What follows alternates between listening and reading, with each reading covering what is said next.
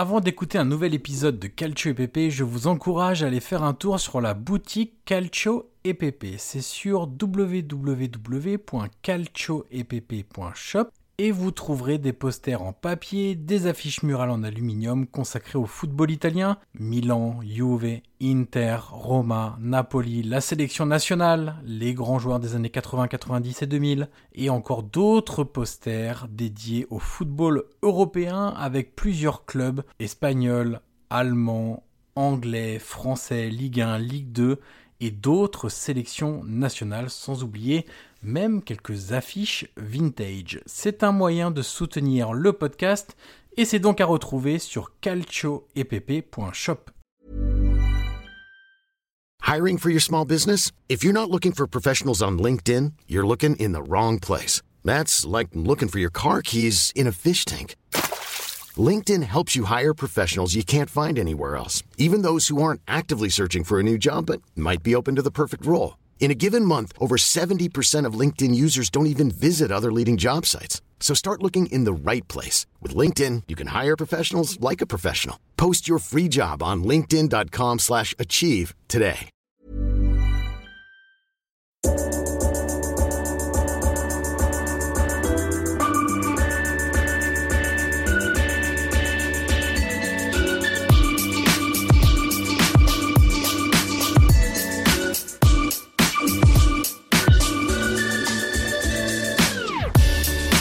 Ancora Totti, lo aspetta Materazzi, Totti si porta quasi in zona tiro, Totti si è liberato, pallonetto, Francesco! Totti! Un gol pazzesco, pazzesco per il 2-0! Cacà in percussione, cerca l'ingresso in area ancora, Cacà, davanti al portiere, Cacà, rete, rete, rete, rete, Cacà! Pallone che arriva, Trezeguet! Totti! Trezeguet! Pirlo, ancora Pirlo di tecco, tiro, Grosso,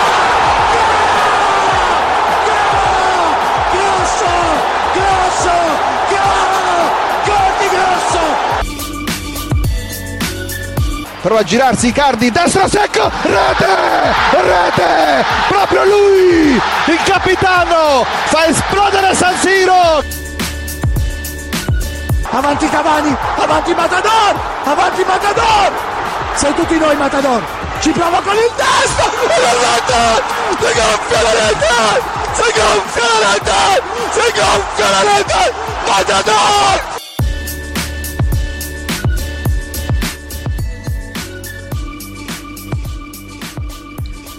Bonjour à toutes et à tous et bienvenue sur l'épisode 32 du podcast Calcio et PP. Alors cette semaine, on va pas parler de, Serie A, évidemment, puisqu'on est en pleine trêve internationale. On va débriefer la rencontre de la nationale et contre la Finlande, qui a eu lieu en fin de semaine. On vous a réservé quand même un petit dolce, notre pêle-mêle footballistique. On parlera de quelques sujets d'actu, euh, de plusieurs clubs de, de Serie A. Et puis après, euh, comme on s'est dit en trêve internationale, ça n'aurait pas trop de sens de et puis surtout à, à, deux mois de la fin de la, de la, saison de faire un bilan comme on avait fait lors de la première trêve euh, en octobre où on avait fait un premier état des lieux du football italien de, de la Serie A. Là, ça aurait pas trop de sens, donc on s'est dit on va euh, anticiper un peu et parler du, du mercato euh, qui arrive euh, bah, déjà très très vite. on a décidé de, de, choisir plusieurs thématiques, donc on verra ça tout, tout à l'heure, mais on va parler des coachs, on va parler d'éventuels gros gros transferts cet été. Alors les gros transferts pour nous c'est à plus de 35 millions d'euros. Et puis euh, aussi des, des, des bons joueurs de d'équipes de deuxième partie de tableau ou de, de clubs un peu inférieurs ou plus modestes qui pourraient venir renforcer les rangs des grandes équipes du top 6 de Serie A. Comme chaque semaine, vous en avez l'habitude. Il a retrouvé sa voix par rapport à la semaine passée surtout. Je suis avec Guillaume Maillard Passini. Salut Guillaume. Salut à tous et salut Johan Crochet qui voilà qui est toujours aussi avec moi chaque chaque semaine et ma voix est belle lisse et Patrick Bruel est parti. Ouais, voilà. c'est un regret. On avait euh, quand même ce doux sentiment de d'être un peu dans dans la haute société française euh, avec ce podcast, avec ce, cette imitation de Patrick Bruel. Mais écoute, euh, ravi de voir que tu es euh, à nouveau en pleine possession de ta Je voix. Suis bien. je suis bien. Alors Guillaume, on commence par la nationale. Euh, alors évidemment, cette trêve internationale, début donc des éliminatoires pour l'Euro 2020. Il serait important pour l'équipe nationale italienne de s'y rendre, n'est-ce pas Guillaume, puisque le traumatisme de la l'absence de l'Italie à la Coupe du Monde 2018 n'est toujours pas passé. Euh, non. On en parlait tout à l'heure euh, avant d'enregistrer, où toi tu me disais que ça avait un peu déjà cassé quelque chose euh, dans ta relation entre guillemets avec la, la nationale.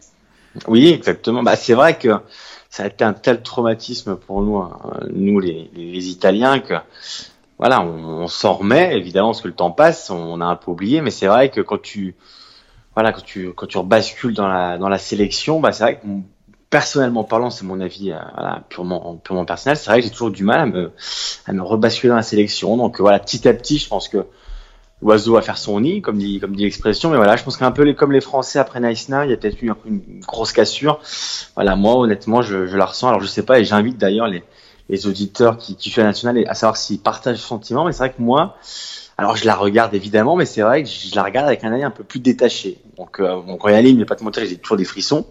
Mais c'est vrai qu'après, bon, bah, je suis curieux de voir comment Mancini va jouer, ce qui va se passer. Mais voilà, c'est un truc qui s'est cassé. Donc, euh, écoute, j'espère que ils vont nous emmener à l'euro et que, voilà, on va, on va faire la paix. Mais c'est vrai que pour le moment, écoute, je suis toujours un peu en froid avec, euh, avec un national. Alors la question est, devant ta télé, est-ce que tu chantes l'hymne à la Gianluigi Buffon en fermant les yeux ou à la Daniele De Rossi en euh, criant? Écoute, euh, je vais pas te mentir, je mets la main sur le cœur, je la chante. Après, je la chante seule, hein, donc bon, je vais pas te dire qu'on va se mettre en famille euh, debout devant la télé, mais voilà, je la chante quand même parce que c'est vrai que cette hymne reste quand même, euh, on va dire très très entraînant. À la fin, c'est vrai que tu as envie de te mettre debout et de crier, allez, allez, allez. Ah. Mais bon, euh, je la chante, mais après, tu vois, je te dis, je me mets assis et je regarde. Et, donc tu as vu cette victoire de l'Italie contre la Finlande. Euh, alors c'est dur de tirer des enseignements de, de cette victoire euh, d'un seul match. On enregistre là, il est donc lundi après-midi, fin d'après-midi. L'Italie joue mardi contre le Liechtenstein. Autrement dit, il y aurait pas grand-chose non plus à retenir de de ce match-là, parce Oui. que l'opposition apparaît comme euh, étant très très faible, évidemment. Ce qu'on peut dire quand même des observations liées à ce match, moi j'ai dégagé deux axes. Euh, le premier, c'est que c'est une équipe euh, construite par Mancini pour avoir le ballon, Oui. notamment grâce à son milieu de terrain euh, composé de Verratti, de Jorginho et de Barella. C'est, ce sont des joueurs qui euh, réussissent à construire lentement le jeu. Euh, je trouve d'ailleurs lors de, de cette rencontre, on viendra sur les cas spécifiques un peu après, que celui qui accélérait vraiment le jeu lors de cette rencontre, c'était Verratti, avec beaucoup de passes vers l'avant, des passes appuyées qui cassaient les lignes. Ça, c'était évidemment très intéressant. Et la deuxième observation, c'est que à l'inverse, du coup, et peut-être euh, par rapport à son ADN passé ou à l'image qu'on a euh, globalement euh, de, de cette équipe d'Italie, elle a du mal à défendre, ou en tout cas, elle ne défend pas bien. Et la Finlande a eu plusieurs situations, opportunités, occasions, où je me suis surpris à voir des défenseurs qui ne savaient pas défendre, euh, comment anticiper euh, les courses, le marquage assez lâche de certains, dont Bonucci, euh, que j'ai trouvé vraiment en dessous à ce niveau-là. Donc voilà, c'est les deux observations que j'ai dégagées. Est-ce que tu es d'accord avec ça? Et puis après, on rentrera spécifiquement dans, dans l'analyse du match. Écoute, oui, oui, pour le coup, on a vu aussi voilà la, la trame qu'on avait commencé à entrevoir avant euh, cette nouvelle trame internationale. Donc ça remontait quand même à quelques mois. hein. La dernière trame, je crois que c'était en novembre. Ouais. Donc ça remontait. Et ouais, moi j'étais curieux de savoir si Mancini allait continuer avec ce voilà son double play, avec euh, Verratti, Jorginho, avec Barella à côté. Donc c'est vrai que sur ça, on a eu beaucoup de confirmations. Comme toi, la défense. Honnêtement, avant, j'étais assez tranquille quand, voilà, on sait très bien, comme tu l'as dit, que l'Italie, ça a toujours été, euh, même leur réputation, c'est, alors on est réputé pour pour être assez assez costaud défensivement. Et c'est vrai que tu vois j'étais pas serein euh, quand la Finlande avait le ballon. C'est c'est un sentiment assez étrange euh, surtout quand on sait qu'en défense voilà t'avais quand même des des, des, des costauds. Mais voilà Bonucci euh, on se l'a même dit plusieurs fois cette année c'est pas non plus l'assurance tout risque surtout surtout en un contre un ou même dans les placements. Tu te rappelles avec la Juve hein, elle a Ouais. été elle a axée sur beaucoup sur beaucoup de buts. Donc ça m'a pas étonné après voilà, euh, faut pas oublier aussi qu'il y a des joueurs comme Romagnoli. On sait que Caldara aussi revient doucement, il va falloir du temps. Honnêtement, les défenseurs centraux, ça m'inquiète pas beaucoup. Euh, ce qui m'inquiète peut-être plus, euh, c'est l'attaque. Alors, on va y revenir spécifiquement, mais je sais pas si d'accord avec moi, mais je trouve qu'on a aussi du mal à changer de rythme. Euh, alors, il y a Verratti qui, qui sait accélérer le jeu. Alors moi, j'ai beaucoup aimé Moskin euh, pour ça justement, parce que tu vois de la coup de rein, ce coup d'accélérateur qui peut, peut voilà te, changer un peu le match. Mais c'est vrai que j'ai eu du trouvé qu'on avait aussi un peu mal à changer le rythme. Donc, euh, donc à voir mardi. Mais voilà, je trouve que on avait aussi voilà, on avait du mal à, changer vraiment d'un coup le rythme, à part avec des passes qui des passes de Verratti qu'on connaît même avec avec le PSG. Alors ouais justement euh, ce que ce que j'avais noté dans dans les mes notes d'après match, euh, je me suis dit ben, ce que j'ai vu en tout cas, c'est que jusqu'aux 30 mètres adverses ça se passait très bien. Voilà. C'est-à-dire qu'il savait très bien gérer le ballon, le faire tourner, redoubler des passes, fatiguer l'adversaire, etc. Mais ensuite, quand on arrivait dans les 30 derniers mètres, quand il y avait une prise de risque, elle était rarement concluante.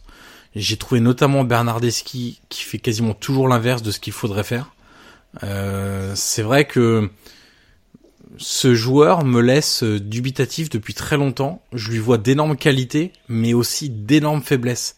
Et le problème, c'est que depuis deux ou trois ans, j'ai pas l'impression que ces faiblesses euh, bah, sont travailler ou en tout cas qu'il y ait du résultat dans, le travail si si si euh, il y a du travail qui est effectué à ce niveau-là. Je trouve qu'il a toujours les mêmes défauts qu'il y a deux ou trois ans et je trouve ça assez problématique. Là, un nombre de passes mal assurées incroyable. Il dribble quand il faut passer, il passe quand il faut dribbler. Euh, c'est vrai que j'ai eu beaucoup de mal. Et après, par rapport à ce que tu disais et au changement de rythme, il faut peut-être aussi voir qu'il manquait pas mal de monde dans le secteur offensif et notamment ceux qui sont censés pouvoir le faire euh, Lorenzo Insigne et Federico Chiesa, qui sont quand même deux joueurs de 1 contre 1, ou en tout cas capables de de décider du sort d'une action sur des éliminations face à des adversaires directs.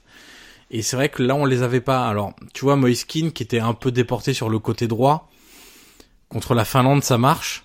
Euh, je suis persuadé que contre une formation un peu plus huppée, il se serait pas risqué à, à, à choisir Keane pour euh, aller de temps en temps sur le côté droit parce qu'il était quand même assez axial.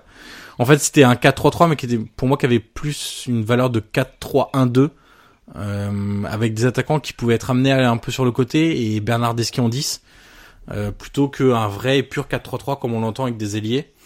Euh, et c'est vrai que ce changement de rythme, bah, c'est des joueurs qui je trouve n'était pas là dans alors soit pas convoqué pour des blessures soit qui avait quitté le stage pour euh, justement des blessures pendant le stage mais tu vois des joueurs comme Chiesa ah, comme Insigne ou El Sharawi par exemple c'est typiquement des joueurs qui sont capables de changer de rythme. Et là c'est vrai qu'on les avait pas. Ah mais évidemment c'est sûr quand, quand tu cites des joueurs comme comme El Sharawi comme Insigne ou surtout Chiesa qui voilà on sait avec peut casser vraiment avec l'accélération voilà, il faut aussi parler vu qu'on est on est dans le secteur offensif. Euh, moi, le, le, gros problème euh, qui reste, qui perdure et honnêtement dont je vois pas le bout, c'est le numéro 9. Euh, le temps passe, euh, les, les, attaquants passent, mais il n'y en a pas un qui reste. Alors immobilier, on essaye, on essaye et on réessaye, mais le problème c'est que alors je sais pas qui l'envoie en sélection, si c'est son frère jumeau, son cousin, j'ai aucune idée, son peut-être son meilleur ami, je sais pas. Mais honnêtement, c'est c'est pas possible de voir les matchs qu'il fait avec la Lazio et le voir, mais c'est même pas qu'il est, il est mauvais, c'est je, en fait je le reconnais pas avec l'Italie, c'est qu'il fait tout à l'envers. Et j'ai vu, euh, j'ai vu Mancini, et d'ailleurs Laraille, Laraille en parlait, c'est que Mancini lui disait qu'il faisait les, les, mauvais appels, c'est que hein, quand il fallait aller à gauche, il fallait à droite, quand il fallait aller en profondeur, il revenait. Enfin, c'est vrai que c'était un peu compliqué. Et le problème, c'est que c'est pas la première fois qu'il mobilait. Et alors j'ai beau réfléchir, tu vois, dans ma télé, je me disais mais qui c'est qu'on mettre à sa place? Alors évidemment, euh, je pensais à Balotelli, mais je me suis dit. toujours complexe. voilà, évidemment, mais je, je pense que peut-être à la prochaine sélection, s'il continue comme ça avec l'homme, il le rappellera, mais j'ai envie, de dire, c'est du réchauffé, c'est du réchauffé, et puis tu sais jamais, tu sais jamais qui sur quoi tu mises, tu sais jamais si dans, tu sais même pas dans quel club il va être la saison prochaine. Ouais. Donc tu vois, tu sais pas, tu sais pas à quoi t'attendre avec lui. non, il y a toujours quand même ce côté euh, comportement qui peut dégoupiller à n'importe quel moment aussi. Euh, Évidemment. Compliqué ou. C'est Prandelli qui disait dans une interview récente, euh, le personnage a trop souvent pris le pas sur le vrai Mario Balotelli et c'est problématique quand t'es en sélection que t'es t'as un stage de 10 jours où tu fais quoi 10 entraînements euh, à peine 10 entraînements et c'est compliqué de construire une équipe nationale autour d'un joueur comme ça. Euh... Et surtout qu'on a toujours les mêmes débats autour de lui. Je sais pas si tu as l'impression, mais quand j'ai les quotidiens, que ce soit la Gazzetta, le Corriere ou même tout au sport, et que toujours, bah, est-ce qu'on a donné une nouvelle chance à Balotelli? Et, et ça fait combien de temps qu'on a cette question-là? Ça fait des années, des années, des années. Alors certes, il mûrit. Euh, il va depuis qu'il arrive à l'OM, il est très bon, mais moi ça me surprend pas. Tu m'aurais dit euh, est-ce qu'il va marquer à l'OM euh, lors des six premiers mois? Bon, Il a un contrat de six mois en l'occurrence, mais est-ce qu'il a marqué? Je t'aurais dit oui. Le problème c'est pas maintenant, c'est l'après. Euh, on sait que moi je me rappelle quand il était arrivé à Milan, c'était tout de suite très bien. Il était tout de suite très bon. Il a marqué un doublé, je crois, pour son premier match. Euh, et puis après, bah, c'est l'après qui qui va pas. Donc évidemment que, que construire une sélection euh, sur Balotelli, évidemment que c'est un risque. Et Mancini le connaît trop bien euh, pour le prendre. Et c'est pour ça que d'ailleurs il l'a pas pris, euh, pas pris pour pour ce rassemblement parce qu'il disait que physiquement il avait encore quelques doutes. Donc, euh, donc voilà. Mais le problème est quand même plus gros Je sais pas, je sais pas ouais, même au-delà de Balotelli justement, c'est que Belotti, euh, ça a été essayé, ça marche pas spécialement non plus. Quagliarella, c'est quand même dur de construire une équipe sur un mec de, de, de cet âge-là. Coutronné, il joue plus. Il a, alors, il a des espoirs, mais il joue Je fondais pas mal d'espoirs moi sur Coutronné justement, mais c'est vrai que sa situation au Milan, elle est compliquée parce que Piontek euh, bah, joue et marque, donc et comme Milan joue avec un seul attaquant de pointe, bah c'est ça devient tout de suite plus compliqué. Alors est-ce que Moiskin en numéro 9 peut-être? C'est tôt parce que tu vois les autres c'est Lasagna bon voilà euh, Pavoletti bon euh, voilà. Oui évidemment on n'a même pas, envie de tu vois de, de les bâcher ou de, de, de les critiquer. Après c'est des joueurs qui ont leur niveau et ils sont à leur niveau. Euh, c'est pas le niveau d'une sélection nationale comme comme comme la nationale et t'as Zaza c'est c'est la même chose.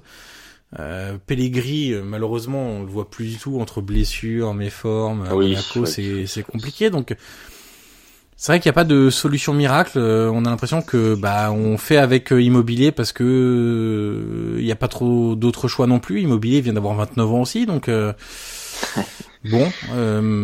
Bah, on va dire qu'il n'y a pas un numéro 9 qui se dégage du lot. Absolument pas. Joueurs, quand on parle d'Immobilier, de Bellotti, de... alors c'est un peu au-dessus de, de Lasagna ou autre évidemment, mais c'est vrai que c'est des joueurs, tu vois, c'est des, des très bons joueurs.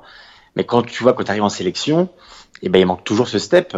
Et même Belotti, euh, c'est ça a toujours été compliqué aussi avec, avec la nationale. Et donc, euh, si tu me cites, tu vois, si tu me demandes un, buteur vraiment qui sort du lot, là maintenant il n'y a pas. Non, il n'y a, absolument pas. Et d'ailleurs, on euh, avait une question, enfin ou une, enfin c'était une question remarque entre guillemets de, de Loïc Moreau, euh, qui, notre ami Loïc. notre ami Loïc, qui est journaliste chez SFR, spécialisé dans la data et dans la stat, euh, qui nous expliquait, évidemment j'ai perdu la question euh, que j'avais mis sous les yeux, mais qui expliquait... 10 buteurs différents. Hein. Voilà, 10 buteurs différents euh, sous, de, de, sous Roberto Mancini, et qui disait, voilà, est-ce qu'en gros c'est le signe que tout le monde peut marquer ou est-ce que c'est le signe que a une vraie absence de d'un buteur référence et en l'occurrence moi je vois plusieurs choses là-dessus la première c'est que Mancini a quand même essayé beaucoup de joueurs beaucoup beaucoup de joueurs depuis qu'il est là. Euh, J'ai pas le chiffre exact, mais euh, c'est quand même assez impressionnant, je trouve. On en, parlait, on en parlait dès le début, tu te souviens Exactement. donc euh, c'est pas étonnant qu'il y ait pas mal de, de buteurs différents. Euh, ensuite, il y a des des défenseurs qui sont aussi un peu habitués à marquer en Italie. voilà, on sait que la, la relève, on a eu Caldara, la relève c'est Mancini, puis on a quand même Chiellini et Bonucci qui sont aussi tout à fait capables de marquer. Mais c'est le le point marquant de tout ça, c'est l'absence d'un vrai buteur référence, effectivement. C'est que il n'y a pas de neuf qui se dégage où tu dis bon bah on est tranquille. Ou même parfois des, des débats un peu de riches, tu vois, comme en équipe de France où tu dis bon Giroud, Mbappé, euh, tout le monde dit ouais bon Giroud il marque pas beaucoup, il joue pas beaucoup. En l'occurrence il marque euh, tout le temps en Europa League, etc. Et, et, et quand il joue avec l'équipe de France, il marque ou euh, il est décisif ou il fait des passes décisives ou bah ça en Italie tu l'as même pas, t'as même pas ce choix de riche.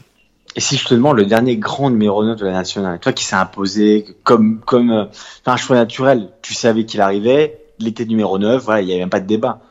tu vois, il faut, je pense qu'il faut, il faut remonter. Je dirais Inzaghi. ah oui, c'est pas forcément un bon signe, mais, euh, ah ouais, mais puisque à l'Euro 2014, t'avais hein. euh, Cassano Balotelli qui marchait pas mal, mais voilà, Balotelli, c'est c'est un an oui, un an non. Euh, c'est ça, c'est un problème qu'on traîne quand même depuis des années des années, des années. C'est Inzaghi, Luca Toni. Euh, ouais. Voilà. Ouais, 2006. Ce ouais. de joueurs là, je pense. Euh. Mais tu, le, toi, moi, ce qui m'inquiète, c'est que alors, j'étais un peu comme toi, je croyais beaucoup en Couturier parce que surtout qu'il est très jeune, donc t'as envie de croire en lui, même pour l'avenir, te dire voilà, ça peut. Et d'ailleurs, ça peut toujours l'être, hein, Bien sûr. évidemment. Hein, mais le problème, c'est qu'à Milan, comme tu disais, il joue plus. Euh, bon, là, il était avec les espoirs, mais c'est vrai que sa situation est assez complexe. Et, et tout à l'heure, on parlera de, de mercato, mais je pense que l'été prochain, euh, voilà, je pense qu'il va se poser quelques questions. Mais euh, c'est vrai qu'on a tendance à dire que ce serait peut-être lui, euh, l'attaquant du futur ou même du présent, parce que il, est assez jeune, il est assez précoce. Avec Milan, il a quand même, dès qu'il joue, voilà, il est quand même assez bon. On a tendance à dire que c'est lui, mais tu vois, c'est encore un pari, t'es pas sûr. Euh, là, il n'y a pas un nom vraiment qui se dégage. Et moi, c'est vraiment quelque chose qui m'inquiète au-delà du des progrès que je vois hein, dans le jeu et, et autres. Hein. Mais c'est vrai que ce, ce problème numéro 9, euh, ça date depuis depuis longtemps. Et tu vois, il faut remonter, ouais, à Luca Toni, à, à Pipo, à, à des joueurs quand même qu'ils ont ils ont arrêté depuis quelques temps. Donc, euh, Ouais. écoute, on a, on a vraiment un problème numéro 9 en Italie. Et quand tu regardes les grandes sélections, euh, elles ont quasiment toutes un, un 9 quand même attitré. Quand tu vois Ou la alors France, tu peux te, te, te, te dire, t'as pas de numéro 9 ou tu n'utilises peut-être pas le meilleur numéro 9 pour reprendre l'exemple de, de l'équipe de France, mais t'as un ou deux euh, Fury class et à côté, dans le secteur offensif, comme peuvent l'être Griezmann, et Mbappé. oui, oui, oui. Sauf que ça, tu l'as pas en Italie. Insigne, Ah. Chiesa sont des très bons joueurs, El Sharawi aussi, mais c'est pas le niveau qu'ont ces deux joueurs-là aujourd'hui ou quoi, que, que peut montrer un Leroy Sané, euh, le, je sais plus si on dit Leroy ou Leroy, je sais même plus. Euh, Le roi Sané, ou peut-être même. euh, je suis totalement perdu. Mais le roi Sané avec euh, l'Allemagne ou euh, un Marco Reus quand il est pas blessé ou euh, tu vois, c'est ce genre de joueurs-là euh, dont manque euh, l'Italie. Alors après, on est assez sévère là-dessus et en dehors du poste numéro 9, il faut quand même se rendre compte que par rapport aux joueurs qui ont joué contre la Finlande et le groupe qui a été appelé sur ces deux matchs, il manquait quand même des joueurs comme Insigne, El Sharawi, Cutrone, Florenzi, Chiesa. Tonali, Chiesa, Bonaventura, Pellegrini. Bon, il y a aussi quand même un peu de réservoir, sauf au poste de numéro 9 malheureusement. Évidemment. D'ailleurs, Et- on peut aussi dire que Zaniolo a eu sa première sélection. Oui, exactement. Enfin, enfin. Alors, il avait été convoqué, alors tu l'avais souligné à, multiples reprises, qu'il a été convoqué alors qu'il n'avait jamais joué Ouais. euh, avec avec la Roma à l'époque. Maintenant, évidemment, que c'est un peu le, crack que, tout le monde connaît, mais c'est vrai que Mancini avait convoqué quand personne ne le connaissait. Et là, il a enfin connu sa, première sélection. Donc, euh, on peut dire aussi que c'est une juste récompense pour lui, euh, qui est quasiment l'un des, meilleurs éléments de la Roma et peut-être la révélation de, la- de Serie A cette saison. Et, à voir, mais euh, tu vois, récemment, j'ai lu pas mal d'interviews de, joueurs ou d'entraîneurs, mais tous voient en Zaniolo une mezzala. Hein. Ils voient pas un... Alors qu'il est d'un cran, alors. Ouais, ils ne le Ouais. voient pas en numéro 10 et encore moins en ailier. Ça c'est clair. Euh, L'ailier, malheureusement, il y a que Di Francesco et Ranieri qui insistent pour le mettre à ce poste-là. Mais euh, euh, moi, j'avoue que où il a été le meilleur, c'est en 10. Euh, pour l'instant, à la Roma. Mais c'est vrai que moi, je vois toutes les caractéristiques aussi d'un d'un 8. Euh, Évidemment, mais alors dans ce cas-là, dans, dans ton milieu, euh, Verratti, Jorginho, Barella, qui commence vraiment à s'installer. ouais. Euh, Non, mais le seul, moi, j'imagine, hein, le seul qui peut euh, sauter entre guillemets, c'est Barella. Euh, Évidemment, parce oui. que Barella joue un cran plus haut. Encore que sur le match contre la Finlande, j'ai vu plusieurs fois sur des longues séquences euh, des hum, le fait que hum, Verratti et euh, Barella avaient changé, avaient échangé leur position et Verratti était plus haut que Barella. En fait, le milieu à deux était Barella, Jorginho et Verratti allait beaucoup plus au pressing et et c'est, je pense que c'est Mancini qui lui a demandé en raison des différences qu'il avait réussi à faire par la passe en première mi-temps. Et en le mettant un cran plus haut, en se disant, bah, dans les 30 derniers mètres, là où on est en difficulté depuis le début du match, ça peut nous aider grâce à cette qualité de passe euh, et cette qualité technique. Euh, mais bon, de manière générale, je pense que c'est Verratti Jorginho. Et pour le moment, c'est Barella, mais ça peut être amené à changer, à évoluer euh, en fonction de ceux qui se révéleront. On sait qu'il y a aussi Pellegrini, euh, il y a quelques joueurs aussi qui peuvent euh, être euh, faire ce rôle de troisième milieu de terrain euh, de la nationale. Autre chose à rajouter sur le match, bah, Guillaume écoute, ou- euh, je, je pense qu'on a laissé complet, comme tu l'as dit, demain, enfin demain. Du coup, on enregistre lundi, du coup, demain, mardi, il y aura, il y aura ce match face au Liechtenstein, si je le prononce bien. Oui. Euh, voilà, on va, on va voir ce qui, ce qui se passe demain. Et comme tu disais, voilà, il y a pas, il y aura pas grand chose à débriefer. On va, on va rester avec un œil, euh, un œil attentif évidemment, mais euh, l'adversité, euh, que ce soit la Finlande, euh, qui était quand même assez faible malgré quelques occasions, et Ouais. le Liechtenstein demain. voilà, on, on, va évidemment tirer quelques enseignements sans toutefois euh, crier victoire trop vite. Donc doucement mais sûrement, mais voilà, on voit quand même des progrès. Mais c'est vrai que ce problème numéro 9, je vais pas te mentir, me, me tracasse assez. Donc écoute, on verra bien, on verra bien ce qui se passe. Mais écoute, on a été il y a quand même des belles choses. Oui, on a été, évidemment qu'on a été complet, comme toujours. Bien sûr. Euh, et puis alors on va on va donner quand même les les matchs d'après euh, où ça va monter un peu en, en niveau puisque l'Italie se rendra en Grèce et recevra la Bosnie euh, au mois de, de juin. Donc euh, on montera un petit peu en gamme par rapport à la Finlande et au, au Liechtenstein. Euh, chose inhabituelle, Guillaume, on va passer au Dolce, notre PML footballistique. Le dessert avant le Exactement, avant le, le, le, plat de résistance. Euh, on va évoquer quelques sujets d'actu qu'on a retenus tous les deux, et puis après on fera toute notre partie mercato. Euh, tu veux commencer par le match féminin entre la, la Juve et la, et la Fiorentina? Bah oui, c'était c'est un, un, joli clin d'œil euh, au, au, stadium de, de la Juve à l'Alliance Stadium euh, qui a rempli euh, qui a rempli bah, qui avait qui avait 40 000 personnes dimanche pour Juve Fiorentina donc match match valable pour le, le championnat féminin. Donc c'est quand même c'était un peu la la finale du championnat entre guillemets, c'est les deux meilleures équipes euh, exactement. du championnat. Exactement. Il y a Milan aussi qui est qui est pas mal, mais c'est vrai que c'était un gros gros match. Et c'est vrai que le stadium a fait le plein, donc c'est toujours important à souligner parce qu'on voilà le, le foot féminin est pas aussi avancé en Italie qu'en France. Non. Euh, donc euh, c'est vraiment la première saison, tu vois, que je vois qu'il y a vraiment une, avancée parce que même même Sky Italie, je pense que tu vois, t'entends les matchs mm. qui retransmet aussi les les rencontres. Donc euh, donc voilà, c'est aussi un coup de chapeau pour dire que alors, il y avait des offres promotionnelles, il y avait euh, le, la Juve a tout fait pour. C'est même sans ça, c'est que euh, tout était gratuit. Euh, alors, on peut toujours rajouter des certes, tu vois, dans ces cas-là. Certes, les places étaient gratuites. Certes, c'était pendant la trêve internationale, donc euh, il n'y avait pas d'autre foot entre guillemets à se mettre sous la dent. Mais on peut aussi dire que cinq ans, même deux ans, il y a deux ans ou il y a cinq ans, ça aurait été impossible. Évidemment. Ah, mais avec ces conditions-là, ça aurait été impossible. Évidemment. Alors après, euh, je, suis, je suis très content. Alors, je vais pas mentir, j'ai pas regardé le match parce que faut pas non plus euh, non plus tomber dans l'hypocrisie. C'est vrai que le foot féminin est quand même différent de, de celui masculin, sans rien enlever à celui féminin. Chez moi, j'ai un peu de mal à accrocher, mais euh, c'est très bien que l'Italie quand même avance euh, sur ça, parce qu'on sait qu'ils sont en retard sur beaucoup de choses.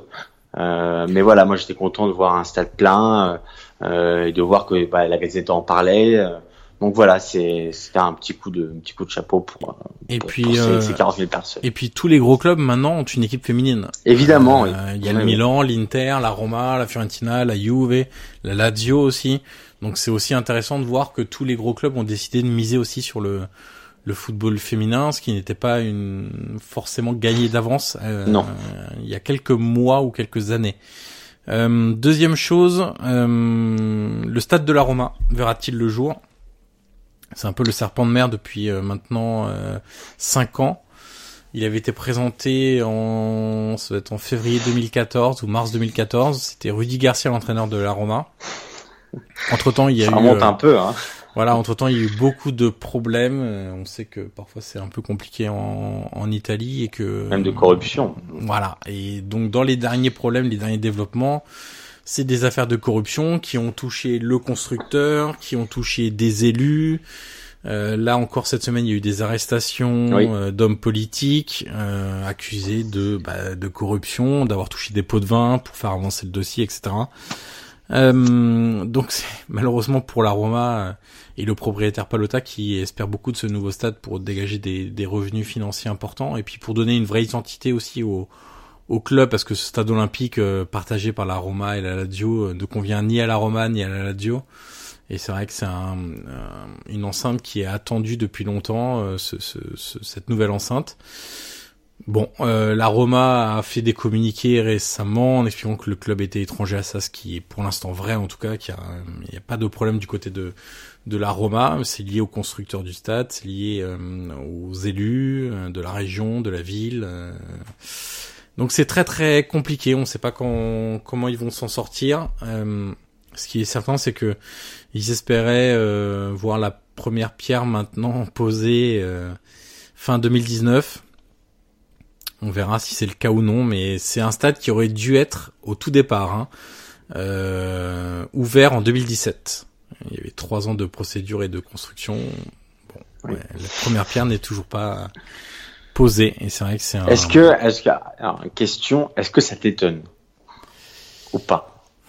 C'est c'est difficile de dire que ça m'étonne. Euh, mais quand je vois quand même que la Juve a réussi en un peu moins de temps, je me dis que parfois il faut un peu de bonne volonté aussi et et que je pense en fait que les dirigeants de la Roma avaient pas conscience peut-être aussi de tout ce que ça impliquait et des tourments que cela pouvait provoquer.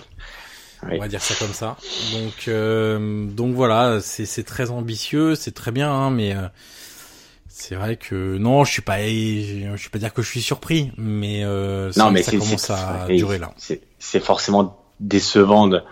Tu peux pas t'attendre à, à tout ce que ça peut engendrer, mais malheureusement, voilà, moi je suis un peu comme toi, tu vois, je suis pas, je suis pas surpris de, surtout quand on connaît un peu Rome, euh, de, de ce que c'est, ce que le football représente, de, de l'argent que ça peut, ça peut engendrer.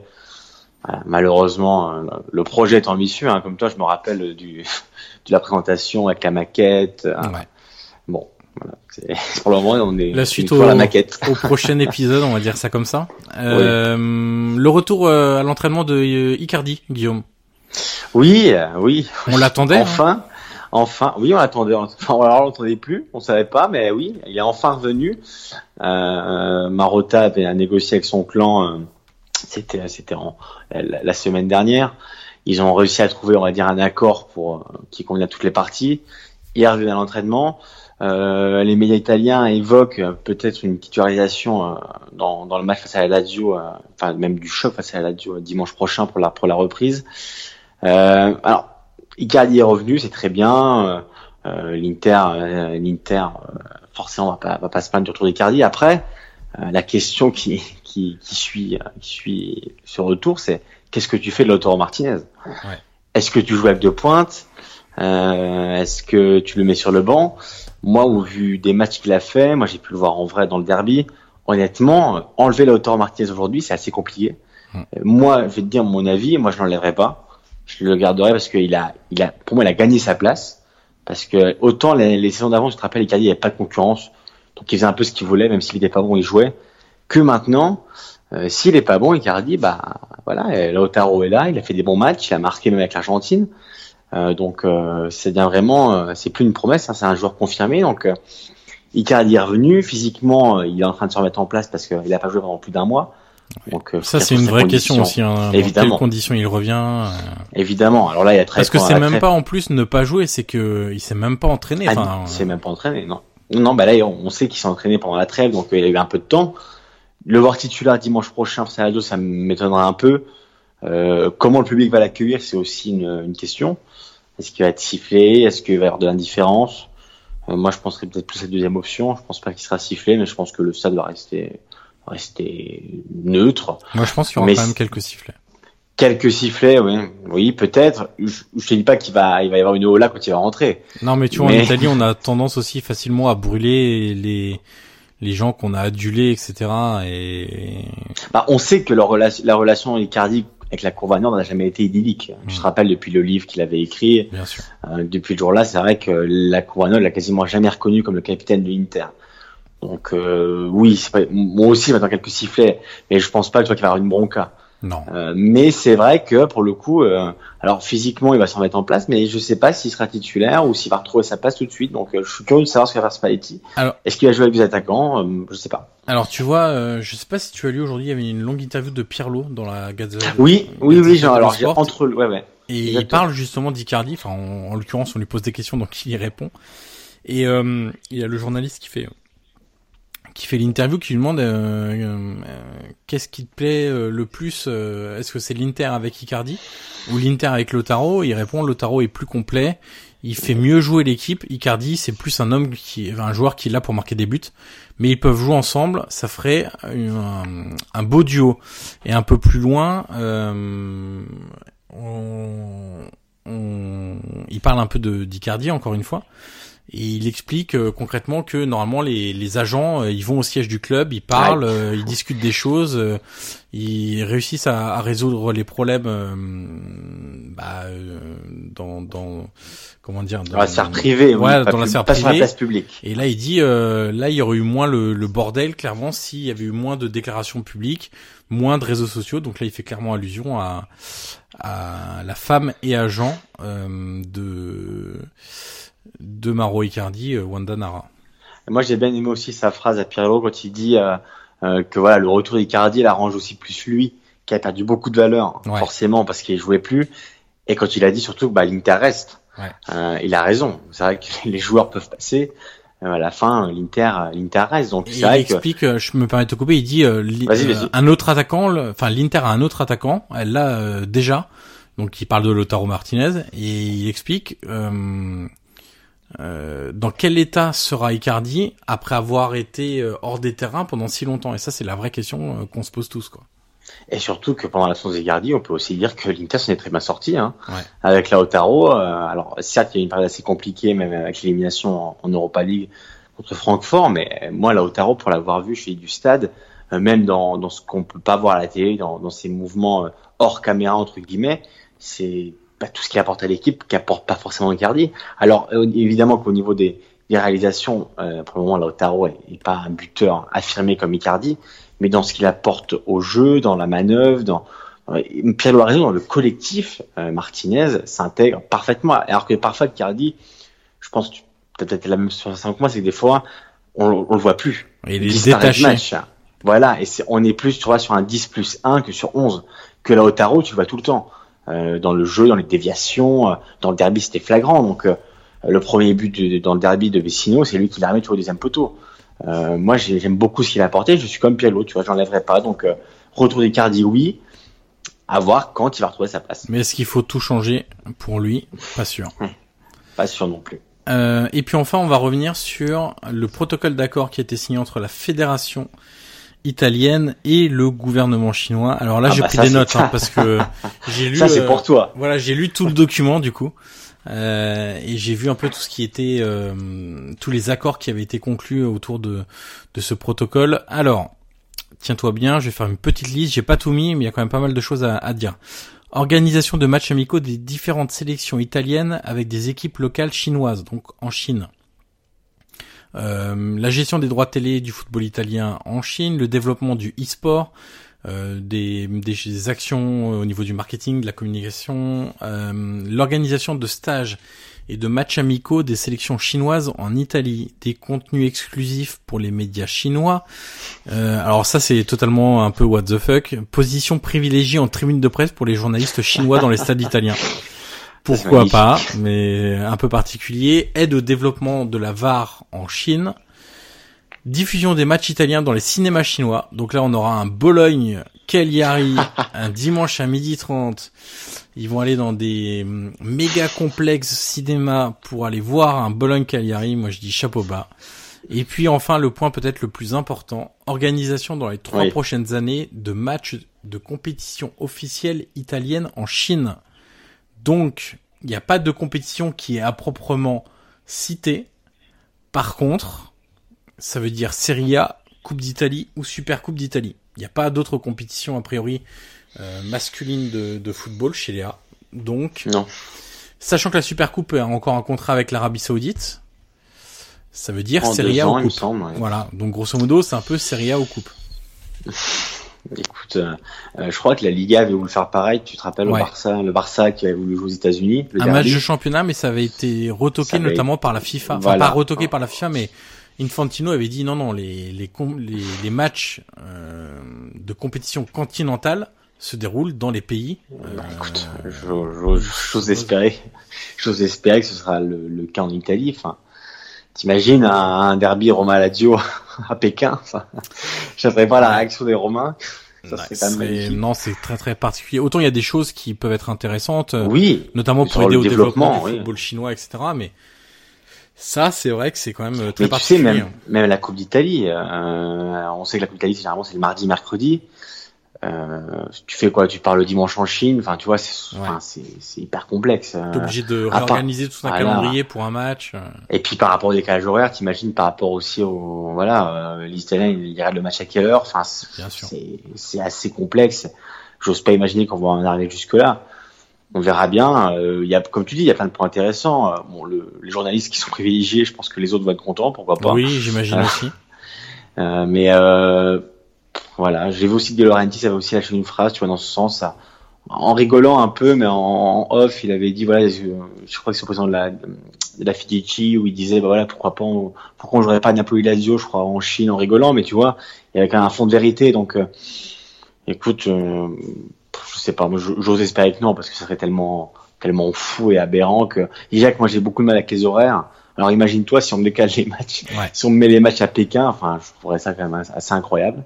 Surtout que je pense que ça concernerait forcément un gros club. Euh, tu vois, la Juve. Euh, euh, il- Ouais. Alors après, on sait pas trop parce qu'au départ, les matchs du midi 30 concernaient des gros clubs. Et au final, on on Ah, et vois, avec je- des Bologne ouais. Cagliari et des euh, Chievo euh, Genoa, donc euh, ouais, écoute, j'espère, j'espère que non. Je, je- vraiment, c'est un truc, tu vois, je, je veux pas m'imaginer. Enfin, ça serait tellement, euh, tellement ubuesque que je pourrais m'imaginer. T'imagines, je sais pas. En plus, on sait que les clubs italiens ont beaucoup, beaucoup, pardon, de, de popularité ailleurs. On sait qu'en France, tu vois, bah, il y, a- il y a des Interclubs, des Milan clubs, des, des Juventus clubs. euh, qui font les déplacements chaque week-end euh, pour aller voir les matchs. Alors, leur dire, bon bah non, euh, Juve, euh, Juve Roma, ce sera pas à, à Turin, mais ce sera à Pékin. Enfin, tu vois, ce serait quand même, on est, on est dans le, ouais, dans le buesque, quoi. Donc, Ouais. J'ose espérer que non. Bon, écoute, euh, on va passer à, à notre sujet principal, mercato. Où là, on parlera pas forcément de, de clubs chinois, ou, ou très peu de Bologne et Cagliari a priori. Euh, on a décidé de commencer par le mercato des coachs parce que c'est intéressant de voir qui va arriver dans certains clubs, s'il y aura des changements ou non, parce qu'en fait, ça va aussi déterminer quel type de recrues vont être de- demandées aux directions sportives. Euh, on commence par quoi? Celui qui est certain de changer? Euh, C'est peut-être le Oui. plus simple entre Bah, c'est guillemets. celui que j'avais noté en premier. Voilà, donc c'est la Roma. Évidemment, évidemment, parce qu'on sait que Ranieri a été nommé temporairement parce qu'il a un contrat jusqu'en en juin, il me semble, hein, Oui. juin 2019. Donc voilà, c'est juste de l'intérim pour euh, l'après Di Francesco. Alors, euh, la Roma, quel coach pour la Roma Alors, si tu veux, par curiosité, je suis allé voir avant qu'on qu'on enregistre un peu les cotes. Tu sais qu'on aime bien Ouais. ça. euh, voilà, qui est qui est l'actuel favori avec la cote la plus basse? Ah, À ton avis, qui est l'actuel favori? Ah, une Petite devinette. Qui est l'actuel favori pour le banc de la Roma? À l'heure actuelle Aujourd'hui, euh, lundi. euh, C'est chez quel opérateur? C'est les Anglais ou les Italiens? Écoute, je crois que c'est les Italiens. Euh, je suis allé voir sur Roma News, donc je crois que c'est les Italiens. Comme la ça- Sinaï, il me semble. Comme ça, je dirais Sarri, non? Très bien. Écoute, c'est ça. Parce que parce que beaucoup l'imaginent quitter Chelsea en fait. Voilà. Donc euh, c'est Sarri et juste derrière, euh, t'as Giampaolo, euh, pardon Gasperini Oui. euh, en deuxième position, Giampaolo et Conte. Donc voilà, c'est les quatre premiers. Ah. Euh, alors après, un peu plus loin, t'as Rom- t'as pardon Panucci aussi qui est Aucune cité. Je pense que t'avais vu. Oui, aucune chance, je pense aussi. Euh, t'avais Montella aussi, euh, Mm. qui a pas qui a pas de travail encore encore aujourd'hui. Donc euh, voilà, mais alors, la principale piste, ce serait Sarri. Euh, Alors on a fait un petit sondage sur Twitter. Euh, Ouais. quel, entraîneur, quel entraîneur préférez-vous pour la Roma 2019-2020 J'avais proposé du coup Sarri, Gasperini et Giampolo parce que c'est les trois noms qui reviennent vraiment le, le Bah, plus. ça va être Sarri. Voilà, Sarri 63%, Gasperini 24 et Giampolo 13. Écoute, ce qu'on peut dire sur Sarri déjà, c'est que son aventure à Chelsea, à mon avis, et de ce qui se dit même dans les médias anglais, pourrait se terminer en fin de saison. Euh, on Il sait y en a même assez- qui parlaient d'un possible Oui. Licenciement pendant cette trêve internationale. Avec Lampard qui le remplacerait, hein, oui, j'ai vu aussi. Alors, évidemment, ça, ça c'est pas le cas. Je pense qu'il va quand même finir la saison, mais c'est vrai que tu vois un départ en, en, en fin de saison ce serait pas très étonnant. Euh, je pense que Sarri dirait pas non à retourner en Italie parce qu'on sait qu'il est très attaché à, à ce pays où il a toute sa famille et, et toutes, toutes ses racines. Euh, pourquoi pas Sarri à la Roma je pense que c'est une possibilité. Moi, la question que je voulais te poser à toi, qui connais très bien l'univers romain, c'est est-ce que tu penses que la Roma doit miser sur un grand coach? Alors, est-ce qu'on peut considérer Sarri comme un grand coach? C'est une question, mais tu vois un coach très confirmé comme Sarri, Mhm. ou est-ce que la Roma euh, doit miser sur un entraîneur un peu ascendant, tu vois, qui qui est typiquement italien, mais qui Comme dit qui, Francesco voilà, quand il arrivait. Voilà. Alors j'ai pensé à ça. Donc on les cite, Giampaolo, Gasperini, et pourquoi pas, moi je le rajoute comme ça parce que je sais qu'il peut aussi désherber. Donc est-ce que tu penses que c'est mieux Sarri ou est-ce que tu penses que c'est mieux un entraîneur italien, euh, mais voilà, qui, qui s'affirme de plus en plus? Eh bien, écoute, je vais te répondre par une question. Merci. Euh, enfin, ou une remarque entre, c'est une remarque ou une question. Je, aujourd'hui, le seul qui a la clé de tout ça, c'est un poncif, mais c'est le président de la Roma, James Pallotta. Et la question est, est-ce qu'il veut essayer de gagner quelque chose? Ou est-ce que de finir quatrième 9 fois sur 10, enfin dans les quatre premiers, pardon, 9 fois sur 10, et de temps en temps faire un quart de finale de Ligue des Champions, demi-finale si ça se goubille bien comme euh, la saison passée, lui suffit. Un peu comme Arsenal. Dans le, dans le, dans le, dans Exactement, le, genre, dans le même esprit. Euh, S'il veut essayer de gagner, pour, alors tu vois, je, je suis peut-être un peu sévère, mais moi je mets même pas Sarri dans, dans cette catégorie-là. Pour moi, il n'y en a qu'un, c'est Comté aujourd'hui. Oui, évidemment. Euh, si tu veux gagner, créer quelque chose de différent, bousculer l'environnement de la Roma, tu mets Conte. Ça c'est clair, avec, une mentalité, avec une mentalité en plus. Euh, Exactement. on connaît. Le souci de Conte, alors moi je vois deux soucis majeurs pour compter éventuellement, voire même trois pour compter cet été. Le premier, le salaire. Évidemment, 9 millions. Voilà, donc c'est colossal pour la Roma. C'est-à-dire qu'il gagnerait plus de deux fois du plus gros salaire pour un joueur de la Roma. Deuxième chose, est-ce que Conte serait intéressé pour venir à la Roma qui serait hors de Ligue des Champions, qui ne serait pas qualifié pour la Ligue des Champions la saison prochaine, ce qui est le cas actuellement et ce qui risque de se passer d'ici là en fin de saison? Troisième chose, on y reviendra juste après, mais c'est qu'il peut y avoir la concurrence de l'Inter. Et que aujourd'hui, entre l'Inter et la Roma, je pense que son choix irait vers l'Inter. Parce que l'Inter est capable de payer 9 millions d'euros à un, Et, parce que l'Inter a un BP Marotta aussi. Exactement. Donc voilà. Euh, je t'avoue que euh, si tu dois gagner, il y a un seul choix, c'est compter. Maintenant, si tu veux du beau jeu, si tu veux rester dans l'ADN de la Roma, d'équipe romantique qui joue bien, qui gagne pas, gagner, qui finit souvent deuxième, qui voilà euh, gagne quelques coupes d'Italie à droite à gauche euh, et qui de temps en temps va en quart de finale des Champions, bah écoute, Sarri, ça me semble pas mal. Euh, même si j'émets des doutes sur la gestion d'un effectif pléthorique par rapport à ce qu'il a montré à Naples et sur la gestion des coupes d'Europe aussi où je suis très déçu de ce qu'il a fait à Naples. Euh, et puis derrière, il peut y avoir Gasperini et Giampolo avec tous les euh, toutes les questions qu'un tel choix pourrait provoquer. Mais c'était les mêmes questions qu'avec Di Francesco, c'est-à-dire est-ce que sauf que Di Francesco avait quand même le passé de joueur au club et donc de, de connaissance de l'environnement, mais il restait, c'est un entraîneur assez expérimenté. Est-ce qu'il va réussir à s'imposer dans une grande équipe avec des gros égaux avec deux compétitions à gérer, la Coupe d'Europe, éventuellement l'Europa League et euh, la Serie A, ça fait quand même beaucoup de questions aussi. Donc il n'y a pas de solution idéale à mon avis. Enfin si, il y en a une, c'est compter, mais il faudra que... Il faudra... Euh... Après, tu peux le financer, hein, très honnêtement, euh, tu peux financer ça. Hein. Euh... On parlera du mercato tout à l'heure, hein, des joueurs... Il faut grandement alléger ta masse salariale, mais déjà si tu enlèves Zeko et Pastore, t'es déjà quasiment à ce que réclame Conte. Oui, oui, oui, oui, c'est vrai. Donc, euh, mais faut en termes de masse salariale, en pur, je parle. Mais voilà, donc euh, c'est un choix. C'est un choix que tu dois que tu dois faire. Pour moi, on... dans la stratégie de la Roma, euh, il... il, faudrait peut-être aussi faire évoluer certaines choses. Bref, je... on parle trop de la Roma. Euh, je suis, je suis d'accord avec toi. Alors derrière, en coach, allez, on va dire quoi 80% sûr, 75% sûr de changer la Fiorentina? Écoute, la Fiorentina, oui, parce que Pioli, euh, Pioli, euh, cette saison a pas été. Enfin, on va dire que la saison de la Fiorentina est pas bonne. Trop de, de, de, de haut et bas, trop de victoires, défaites, de nuls. Les prestations sont pas linéaires.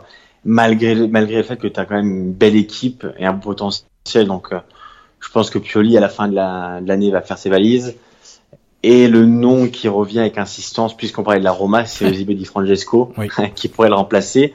Et honnêtement, alors je sais pas si tu serais d'accord, moi je pense que c'est une bonne idée. Oui. Euh, parce que tu vois, je vois très bien Di Francesco s'adapter à Fiorentina et vice versa. Euh, même avec l'effectif qu'il y a actuellement, je pense que ça pourrait très bien matcher.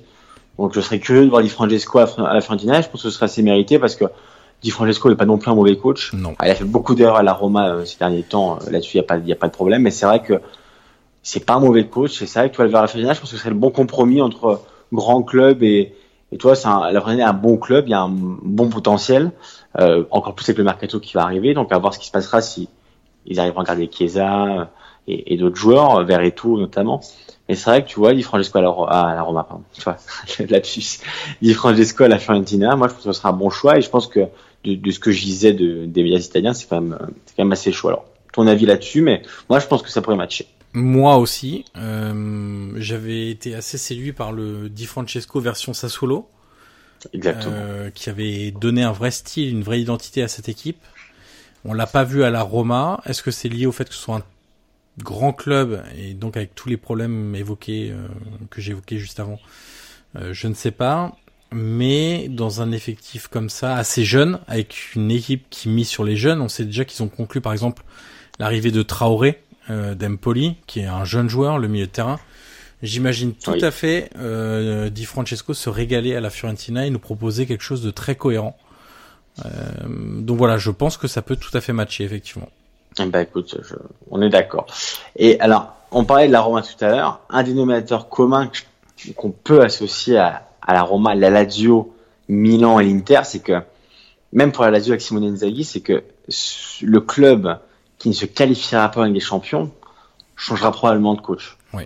Euh, si tu prends un peu de recul tout à l'heure, tu vois, en, en notant sur ma petite feuille, je me disais, mais en fait, si Milan n'y va pas, Gattuso va sauter.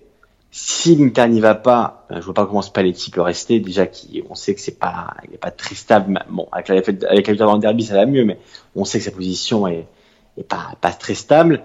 Euh, la Roma, on en a parlé. Et la Lazio, honnêtement, euh, si, alors malgré le fait que, que Inzaghi est un très bon coach et que le Tito l'aime beaucoup, euh, le Tito l'avait dit à- récemment, il avait dit s'il n'y a pas eu des champions euh, à la fin de l'année, rien n'est exclu. Donc même Inzaghi, Ouais. tu vois, je pense sauterait à la fin de la saison. Donc euh, le dénominateur commun de ces quatre clubs, c'est que s'il n'y a pas de Ligue des Champions à la fin, et bah euh, l'entraîneur, l'entraîneur sautera. Donc euh, on a parlé de la Roma et la Lazio. Euh, si Inzaghi s'en va, qui peut le remplacer? Ah, Ça fait quand même une grosse inconnue parce oui, que c'est vrai grosse, que euh, grosse inconnue. Ouais. Ouais, là, c'est assez compliqué. Milan, euh, si Gattuso s'en va, alors pareil. beaucoup de gens, voilà, beaucoup de gens me demandent sur Twitter, mais si à la quatrième place, est-ce que Gattuso peut partir quand même? Non. La réponse est non, évidemment. Euh, comment imaginer Maldini Leonardo lui dire bon bah merci mon merci mon vieux, mais euh, tu nous as qualifié en Ligue des Champions et maintenant voilà tu t'en vas. Donc non. Euh, si quatrième place il y a, Gattuso restera. S'il n'y a pas, il partira. Il y avait d'ailleurs remplacer. euh, Kams hein, the, euh, de, Ouais. de Code qui dit qui est un peu de ton avis et qui suit un peu ton tes, tes objections récurrentes sur le jeu de- du Milan. Il disait le jeu proposé selon moi loin des possibilités que lui offre ce bel effectif. Évidemment. Mais il y a pas Après de que ça. ça change. Ouais. Non, évidemment, mais ça c'est un, un autre débat. On va revenir sur le jeu du Milan, je pense j'en ai assez parlé. Mais voilà, si Gattuso s'en va, euh, un peu comme la Roma, le grand rêve c'est Conte, euh, pour revenir au, au- voilà, aux, victoires du passé, pour rêver un peu plus grand. Euh, mais c'est vrai que euh, euh, Conte, bah, le même problème, le prix, est-ce qu'il voudrait venir euh, C'est compliqué. euh, et donc la Lazio on en a parlé. Euh, L'Inter, l'Inter Spalletti c'est assez compliqué parce que les supporters l'ont contesté euh, cette saison.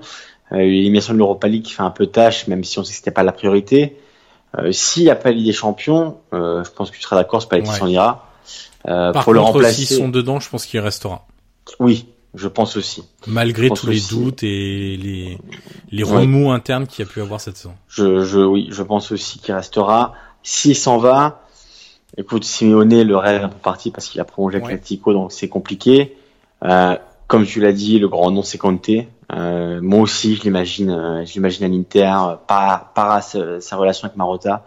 On sait qu'ils sont en très bons termes, malgré son départ soudain à l'époque de, de, de la Juve. Euh, voilà, pour Marotta, pour le- les ambitions du club, pour le budget aussi, parce qu'on sait que l'Inter maintenant avec le, FP le fair financier est assez tranquille. Donc voilà, je pense qu'il y aura aussi des, des investissements l'été prochain. Donc euh, c'est vrai que Conte à l'Inter, c'est aussi dans les dans les médias italiens, beaucoup en parlent. Donc, Alors il y a le serpent de mer un peu José Mourinho aussi à l'Inter. Un éventuel retour, c'est Ed Kilmes Ousmane. On dit ça sur euh, sur Twitter, Mourinho, Simone. Oui, je vais noter entre parenthèses Mourinho. Alors c'est une hypothèse assez romantique. On sait qu'en Italie, on est, on est, on est des grands romantiques. Euh, je pense que les supporters de l'Inter adoreraient revoir José Mourinho euh, parce que bah, José Mourinho, c'est le triplé, c'est c'est l'année 2010 complètement folle. Enfin voilà, c'est c'est José Mourinho. Est-ce que ce serait une bonne idée? C'est une question. Vaste débat. Euh, voilà, euh, faudrait faire un podcast, je pense, sur sur Mourinho. Donc c'est assez compliqué de le dire, mais oui, c'est aussi dans les tuyaux. Mais c'est vrai que à choisir entre Conte et Mourinho, tu vois, je pense que l'Inter m'irait peut-être plus sur Conte. Donc, euh, donc à voir, mais euh, écoute, ces quatre clubs-là, comme on l'a dit, c'est le, le, dénominateur commun, c'est la Ligue des Champions. Donc, euh, et puis, du coup, bah, en fonction de ce qui se passera pour Gasperini, Giampolo, les clubs comme l'Atalanta ou la Sampdoria peuvent être aussi amenés à, voilà à changer d'entraîneur, mais moi comme je te, ouais, comme je te l'ai dit en off, ce que j'aimerais bien c'est des Herbie. Ouais. Euh, j'aimerais bien alors soit le voir continuer à solo, ce qui est probable parce que solo je vois pas son séparer l'été prochain, donc je pense qu'il va rester, mais c'est vrai. Que, alors certes, le classement est pas totalement fou cette saison, mais c'est vrai que dans dans, ses, dans ce qu'il propose, dans ses idées, dans son projet de jeu, euh, j'aimerais bien le voir un step plus haut dans un club un peu plus UP. Alors peut-être pas viser trop tout de suite, mais c'est vrai que voilà, si Gasperini s'en va, tu vois la Talenta, pourquoi pas mhm. euh, Ça pourrait lui coller. Euh, Jean-Paulo à la bon bah pareil, c'est vrai que c'est une idée qui pourrait qui pourrait lui plaire. Et moi, c'est vrai que voir des arrivées un peu plus haut, je serais assez curieux. Et là-dedans, on n'a quand même pas parlé de la Juve. Euh, mais bon, on n'en parle pas parce ni la Juve ni le Napoli, mais parce que parce que bah Ancelotti évidemment ne bougera pas. Et c'est vrai que la Juve, bah, depuis que Zidane est revenu au Real, euh, bah, Allegri est un peu plus tranquille sur son banc. Donc euh, et en plus en plus Allegri était aussi envisagé au Real. Donc euh, donc voilà, je pense que avec l'arrivée de Zidane, enfin le retour de Zidane à Madrid, euh, je pense que, que Allegri restera à la Juve. Donc voilà, on n'évoque pas ces deux clubs parce que euh, à 99,9%, les prochains coachs seront Allegri à la Juve et Ancelotti au Napoli. Alors après ce tour d'Europe, enfin non, ce tour d'Italie plutôt des coachs, on va passer à une question sur les gros transferts cet été. Alors euh, j'ai pris, on a pris une marge de 35 millions d'euros, c'est 35-40 à peu près, ça fait quand même déjà beaucoup d'argent. C'est pour ça qu'on appelle ça des gros transferts. Alors, euh, on va essayer de, parler par club avec une inconnue pour moi, c'est la Juve. Euh, quelle sera leur marge de manœuvre financière cet été? Euh, Ça dépendra aussi du parcours en Ligue des Champions. Euh, parce qu'ils ont dépensé beaucoup d'argent l'été dernier, parce qu'on parle tous de Cristiano Ronaldo, ce qui est vrai, mais il faut pas oublier aussi une arrivée comme Joe Cancelo, qui a coûté 40 millions d'euros au club. Donc euh, il y a une recapitalisation financière du club aussi, des prêts émis euh, pour renflouer les caisses du club. Donc il faut aussi faire attention à ton taux d'entêtement. donc voilà, donc tout ça, ça, pose pas mal de questions. pour le moment, on voit pas grand chose passer sur la Juve parce que bah, on est un peu dans cet inconnu là. Il euh, y a des postes qui sont pour moi à renforcer en charnière centrale. Le problème c'est que tu t'es, en faisant revenir Bonucci, tu t'es un peu euh, tiré une balle dans le pied dans le sens où pour le pour cette saison et la suivante ça va, mais pour convaincre aujourd'hui un plus jeune défenseur de venir ou un défenseur central très prometteur, c'est plus compliqué parce qu'on sait que la charnière est quasiment indéboulonnable. Donc c'est un peu plus délicat. Du coup, tu miserais pas sur Ogani. Bah... Qui est pas très bon cette saison. Hein, bah oui, voilà, c'est clair. Hein. Non, mais pour moi, il faudrait quelqu'un pour la renforcer. Alors a priori, ça sera Romero du Genoa. Oui. Euh, après, si t'as Chiellini, Bonucci, Rugani, Romero, ça peut être suffisant. Hein. Euh, mais j'ai quand même des doutes quand je vois la saison de, de Bonucci, tu vois. Ah bah et, le problème, c'est que vu ce qu'a subi un peu Benatia derrière moi, euh, subi en termes de temps de jeu, J'imagine mal, tu vois, par exemple, un mec comme Manolas, qui a une clause euh, libératoire de 36 millions d'euros, aller à la Juve, sachant que ce serait pas le premier choix. Je pense que ça serait clairement une régression pour lui, même si le niveau de la Juve est, plus important hein, que celui de la Roma. Mais disons que de passer de 40 matchs par saison, enfin euh, plus avec la Coupe d'Europe, on va dire 55 matchs par saison, à euh, peut-être 25-30, je, je sais pas si ça lui conviendrait en fait. Euh, donc ça c'est l'inconnu Juve. Euh, du côté du Napoli, En arrivée, il y a deux transferts qui sont bien partis, c'est Irving Lozano et Pablo Fornals. De, alors le premier de du PSV, le second de Villarreal, donc un milieu de terrain et un ailier. Euh, là, ça se négocie à plus de 35 millions d'euros. Lozano serait pas mal, non? Lozano, c'est très très bien. Néerlandais. Hein, ouais, ouais, hein. j'aime beaucoup ce, ce, ce joueur. Euh, après, euh, du côté du, du Napoli, il y a des joueurs qui vont peut-être être amenés à partir aussi pour faire de la place et dégager des, des liquidités. On pense à Verdi, qui s'est pas imposé du tout. Euh, on pense à Unas, euh, voilà, qui s'est pas imposé non plus. Diawara au milieu de terrain. Donc euh, ils vont certainement dégager des liquidités à ce niveau-là et puis peut-être avoir un banc un peu moins conséquent mais renforcer un peu plus le 11. Euh, disons qu'avec Sari, on, euh, ils avaient fait le choix d'avoir euh, un banc plus conséquent, euh, des joueurs qui venaient pour 15, 20, 25, 30 millions d'euros encore cet été. Et c'est peut-être pas le bon pari de faire ça. Peut-être qu'il faut un 11 plus fort et des remplaçants un peu moins forts éventuellement. Mais pour aller plus loin en Coupe d'Europe, pour plus concurrencer la Juve, peut-être qu'il faut réussir à faire venir des cracks en fait dans cette équipe. Ah bah je suis, je suis assez d'accord avec tout toi. à fait hein. d'accord. Bon. Oui, non, mais je repensais, alors je repensais euh, une minute à la Juve, euh, à un cas, tu vois, qui me, qui me perturbe un peu en ce moment, c'est, euh, bah, forcément, c'est aussi le jour du mois, c'est un peu Moiskin. On n'a pas parlé, alors certes, il vaut peut-être pas 30, 35 millions, mais tu vois, je suis, curieux, je suis curieux de voir ce que va faire la Juve parce que de ce que je disais ce matin dans la Gazzetta, euh, en plus en plein mercato, c'est que euh, son agent, euh, qu'on connaît bien, qui est Mino Raiola, euh, négociait une prolongation parce qu'il est sous contrat jusqu'en 2020, euh, Moskin, donc il lui reste plus qu'un an en soi. Donc euh, on sait que son prix va vite monter en flèche, donc ça pourrait être aussi un gros transfert.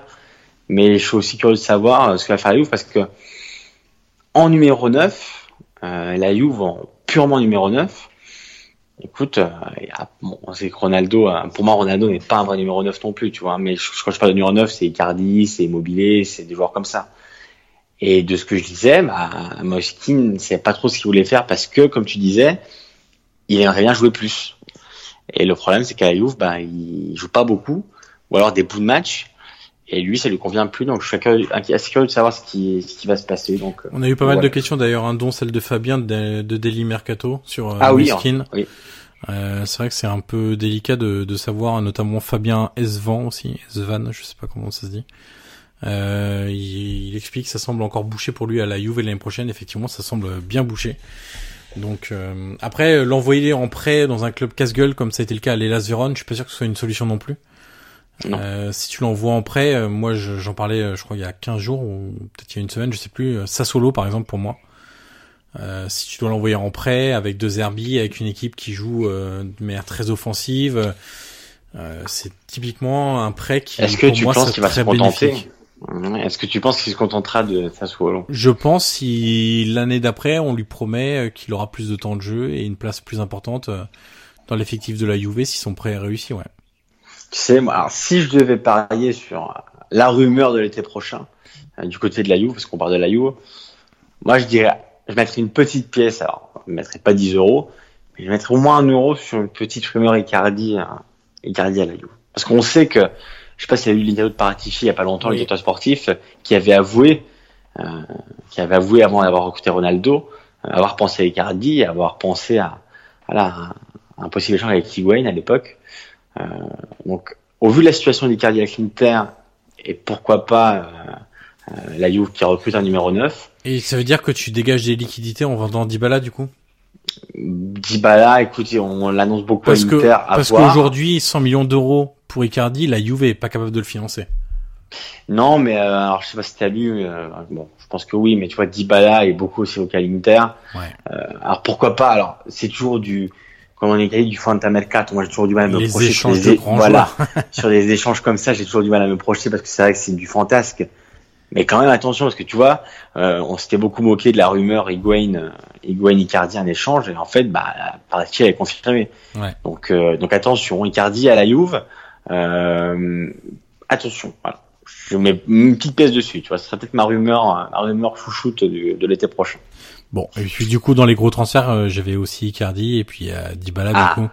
Euh, Dybala, le problème c'est hum, quelle valeur marchande aujourd'hui, quel club intéressé par lui, parce que ça fait 18 mois maintenant qu'il traîne un peu sa peine. Euh, c'est un peu compliqué, donc je pense que ça a beaucoup baissé. On parlait beaucoup de du Real et du Barça à une époque. Je pense pas qu'aujourd'hui ces deux clubs soient intéressés par Dybala. Donc, euh, donc à voir aussi. Euh, pour revenir sur les gros transferts, du côté de la Roma, donc il y a Manolas qui a une clause de départ à 36 millions d'euros. Pas énorme. Hein. Non, qui est pas énorme. C'est comme Pjanic qui était à 31, je crois, quelque chose comme ça. Euh, après, euh, là, il a, il a, sorti une interview dans un média grec en disant qu'il était très bien la Roma, qu'il se voyait rester, donc euh, à suivre aussi. Mais c'est vrai que pour pour pas mal de gros clubs, de plus gros clubs que la Roma, comme la Juve et Manchester United, même le Real, ces clubs-là, tu peux te dire qu'à 36 millions d'euros, t'as un sacré défenseur. Qui a encore de belles années devant lui, qui a déjà de l'expérience, donc c'est euh, moi, je serais dirigeant de, de ces grands clubs-là, j'irais le chercher clairement. Et puis, Cengiz Under aussi. La rumeur Arsenal, on verra si euh, ça se vérifie ou pas, plus ou moins 50 millions d'euros. Et enfin, Nicolo Zaniolo, euh, puisqu'on nous le demandait beaucoup, je ne l'avais pas forcément inscrite, mais euh, il y a notamment notre ami Andy Kalash, euh, j'ai peur de dire une bêtise parce que j'ai plus le tweet sous les yeux, je crois que c'est Andy Kalachione, si je ne dis pas de bêtises, euh, qui nous disait est-ce que Zaniolo peut aller à la Juve ou pas? Euh, on parle de 50, 60 millions d'euros, etc. Alors pour l'instant, ce qui est marrant, c'est qu'il a un contrat jusqu'en 2023, donc on pourrait dire euh, ils sont tranquilles. Il vient de signer, il gagne que 300 000 euros par an, donc pour le moment, la Roma négocie une prolongation avec évidemment une forte revalorisation salariale. Mais il faut jurer de rien avec les dirigeants de la Roma sur les reventes. Mais j'imagine assez mal la Roma sacrifier Zaniolo et je pense que s'il y en a un qui doit être sacrifié, ce serait plutôt Shengi Under que Zaniolo. Euh, pour tout ce que Zaniolo représente aujourd'hui. J'ose pas imaginer. En termes d'espoir, en termes de futur Totti, en termes de vrai talent italien, en termes de beaucoup de choses. Je pense que s'il y a un talent offensif qui doit être sacrifié, ce serait peut-être plutôt euh, plutôt Cengiz Under. Euh, au niveau des autres transferts, Guillaume, j'ai du Chiesa il est resté l'été dernier, il était déjà très courtier, notamment par la Juve et par l'Inter. Même chose cet été, la Roma aussi le veut, mais je pense qu'il est inabordable financièrement. On sait que ça se négocie à quoi Plus de 50 millions hein Oui, par là. Donc ça va être euh, très très compliqué. Euh, en même temps, j'imagine assez mal la, Fiorentina le bloquer un, un, deuxième été consécutif. Et, et lui, je pense qu'il a besoin de partir là pour progresser parce que sa saison, elle est pas exceptionnelle non plus. Et je pense qu'il a besoin de beaucoup plus d'exigences que ce que la Fiorentina lui demande aujourd'hui. Écoute, moi je le, vois bien. Euh, toi, dans le 6 Milan, reste dans un 4-3-3. Euh, pourquoi pas à la place d'un Souzo un peu, un peu en dents de euh, depuis trop de saisons, euh, trop de, trop de haut et de bas. Écoute, moi, Chiesa, honnêtement, si j'étais un grand club, je mettrais une pièce dessus parce qu'il me plaît vraiment beaucoup. Alors, il y a beaucoup d'erreurs à, à, à, gommer et à corriger, mais je voilà, je, pense que ça peut être vraiment un crack. Donc euh, moi honnêtement, je m'y serais dessus. Disons que pour entre nous deux, tu es celui qui voit le verre à moitié plein pour qu'ils aient. Moi, je suis plutôt celui qui le voit à moitié exactement. vide. Exactement. on n'arrive pas à avoir ses erreurs. Et, voilà, on n'a pas de jugement définitif sur lui, mais c'est vrai que notre approche est différente sur ce joueur. Exactement. On lui reconnaît tous les deux des qualités, on lui reconnaît tous les deux des défauts, et après ça dépend où on met le curseur, tout simplement. euh, du côté du Milan, Bakayoko, l'option serait levée visiblement. Écoute, euh, de ce que j'ai lu aujourd'hui, la Gazette disait oui.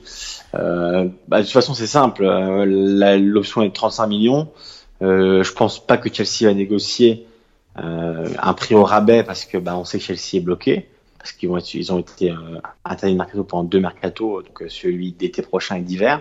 Donc Chelsea, s'il veut récupérer Bakayoko, je pense pas qu'il dirait non.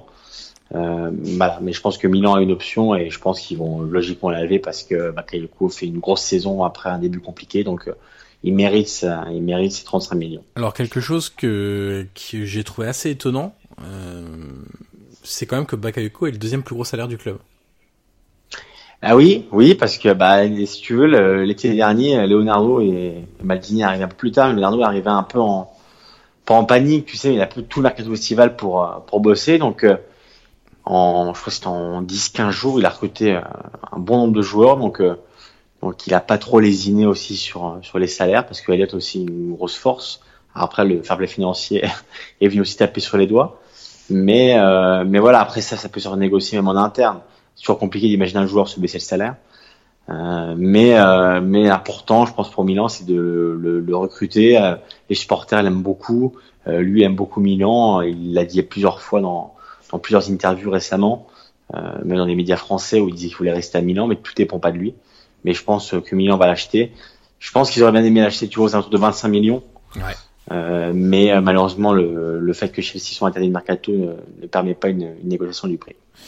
Et puis encore deux noms, Nicolo Barella, évidemment, c'est peut-être le joueur le plus convoité actuellement, ou en tout cas par tous les plus grands clubs italiens. C'est c'est tout simple. Plus Chelsea, on sait. Alors c'était lié à Sarri, Chelsea. Hein. Je pense que si Bah, de toute Sarri ne, ouais. ne ne prolonge pas, etc. Je pense que la piste sera un peu oubliée. Bah, de toute façon, ils peuvent pas recruter Chelsea. ah oui, c'est euh, vrai, exactement. ah oui, vrai. Sauf si l'appel, il gagne l'appel. Et suspensif, ouais, ce serait suspensif. Alors il n'est pas suspensif, mais s'il gagne en appel, éventuellement ils pourront recruter. Mais euh, vu les cas précédents euh, du Barça, de l'Atlético, du Real, il y a peu de chances que ça passe. Le problème de appel. Barrella, c'est le prix aussi. On 50 voit que ça millions d'euros. beaucoup parler. Ouais, 50 millions. C'est, une somme. Ah, on n'a plus rien moins de 50 millions d'euros. Et un autre joueur à 50 millions d'euros, Andrea Bellotti. Ouais, Parce que oui. visiblement, la Roma pense à lui pour en faire son nouveau Dzeko, entre guillemets, enfin remplacer Dzeko par Bellotti. Ah, ce qui est vrai, c'est que la Roma doit, doit préparer l'après Zeko. Ouais. Parce que cette année, moi, j'aime pas du tout son attitude, au-delà du fait qu'il marque quasiment pas non plus. Donc ça arrange pas les choses pour un buteur. Et moi, je pense que ça doit être préparé dès cet été, c'est-à-dire vendre Dzeko. Il a encore un marché en. Angleterre, dans pas mal de, de pays. Euh, tu vends Dzeko, tu économises ton plus gros salaire quand même du club, 4 millions et demi net par an.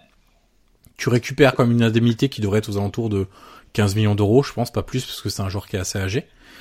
Et ensuite, il faut réinvestir avec un joueur plus jeune et qui coûtera moins en, en salaire. Est-ce que tu irais chercher Bellotti Si demain, on te donne un chèque de 50 millions d'euros, et qu'on te dit, va recruter l'après Zeko, où vas-tu? Mais c'est une bonne question. Alors comme je j'ai pas réfléchi euh, et que je vais pas prendre 10 minutes de podcast pour y réfléchir, mais c'est vrai que c'est une très bonne question.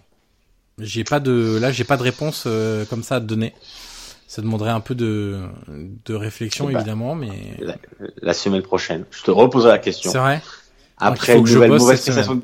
après une nouvelle prestation, de... une mauvaise, une mauvaise, mauvaise prestation du Zeko, je te reposerai la question. Eh ben écoute, je voudrais que tu me, je voudrais que tu me dises ton, Je l'attaquant qui irait chercher. je prépare donc ma réponse pour la semaine prochaine. Très Bon. bien. Euh, autre, euh, alors ça c'est pour les les plus gros transferts. Hein. Je, je sais pas si t'en vois d'autres, mais a priori je pense qu'on a fait euh, Non, le tour des joueurs à plus de tour, 40 oui. millions d'euros.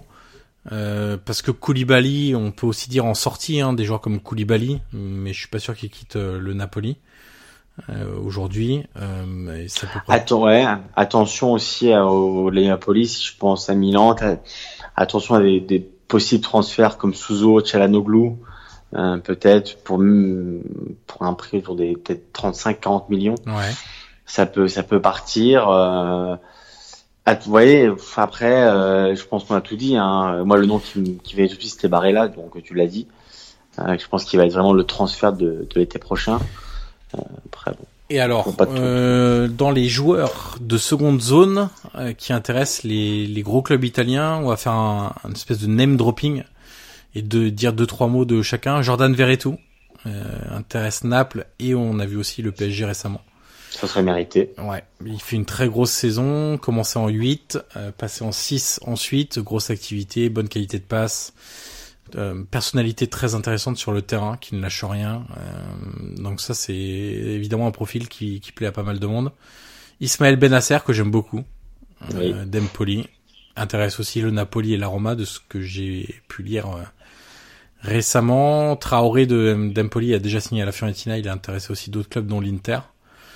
Euh, c'est vraiment les deux joyaux de cette équipe d'Empoli cette saison qui jouent très bien au football d'ailleurs. Et grâce notamment à ce milieu de terrain très joueur, très technique, euh, percutant, c'est vraiment des, des joueurs très et d'ailleurs euh, en parlant d'Empoli une petite parenthèse Andrea Zoli est revenu oui, entre temps notre chouchou Andrea Doli entre guillemets. voilà On était très déçus de son départ quand même. En plus, il a été viré après des défaites contre la Roma, la Juve, et enfin voilà des trucs. euh, oui mais tu sais on a trop sous-estimé notre championnat italien qui fait revenir les anciens coachs comme toujours à l'Udinese C'est vrai. voilà c'est vrai qu'on a trop trop vite oublié ce cette, ce paramètre là Ensuite, on a donc Christian Kwame du, du Genoa, qui intéressait beaucoup le Napoli, qui a cherché à le faire venir euh, cet, cet hiver, du coup. Est-ce qu'ils vont encore euh, tenter de le faire venir cet été? Je pense que s'ils font venir un ailier, ce sera plutôt euh, Lozano que, que Kwame. Euh, et puis euh, déjà au poste de numéro 9, entre guillemets, ils sont déjà bien lotis avec Milik et en plus Mertens qui joue aussi à, à ce poste-là. Du côté de la Sambre, j'ai noté Joachim Anderson. Alors là, je suis pas sûr qu'il reste en Italie parce qu'il a un gros gros marché en, en première ligue. Euh, j'ai vu notamment Tottenham, Manchester United, Arsenal intéressé par ce défenseur central qui est très très bon, le jeune danois, euh, recruté pour un million et demi d'euros, je crois à peu près, par la Samp. Donc c'était une excellente opération. Du côté de Sassuolo, j'ai Stefano Sensi qui intéresse Milan, Guillaume. Euh, oui, bah, j'allais te le dire. Ouais. Voilà. Oui, Sensi pourrait être vraiment une option pour, pour l'été prochain pour Milan. Domenico Berardi. Ouais. Euh, Di Francesco le voulait à la Roma cet été, enfin l'été dernier en l'occurrence. Euh, le... Mais aujourd'hui, qui va aller chercher Berardi C'est compliqué. compliqué. hein. Et puis Paul Lirola que j'aime beaucoup personnellement. Euh, Il y a des clubs qui vont chercher des arrières droits euh, et Lirola et Lazzari aujourd'hui sont les deux candidats qui ressortent le plus pour des prix assez abordables aux alentours de 15 millions d'euros, je pense, 15-20. Notamment la Roma cherche un latéral, il serait bien inspiré d'aller regarder du côté de Lirola, mais l'Inter aussi, euh, puisqu'on sait que euh, Versalchko a été décevant et puis beaucoup blessé. Euh, on a eu ensuite euh, Cédric qui est arrivé cet hiver. Bon, c'est pas trop ça. Et puis du coup, c'est D'Ambrosio qui récupère le poste. Donc ça peut aussi bouger de, de ce côté-là. Loudinez Écoute, et Guillaume, j'ai Rodrigo oui. De Paul et Seko Fofana. Fofana euh, qui, qui a une belle cote sur le marché aussi. Ouais, du côté du Napoli essentiellement. Visiblement, le Napoli cherche quand même un milieu de terrain euh, pour euh, pour euh, cet été, et pourtant assez bien fourni hein, entre Alan, entre euh, Fabien Ruiz, Zelinski. Alors certes, Amzik est parti, donc du coup ça ça libère une place.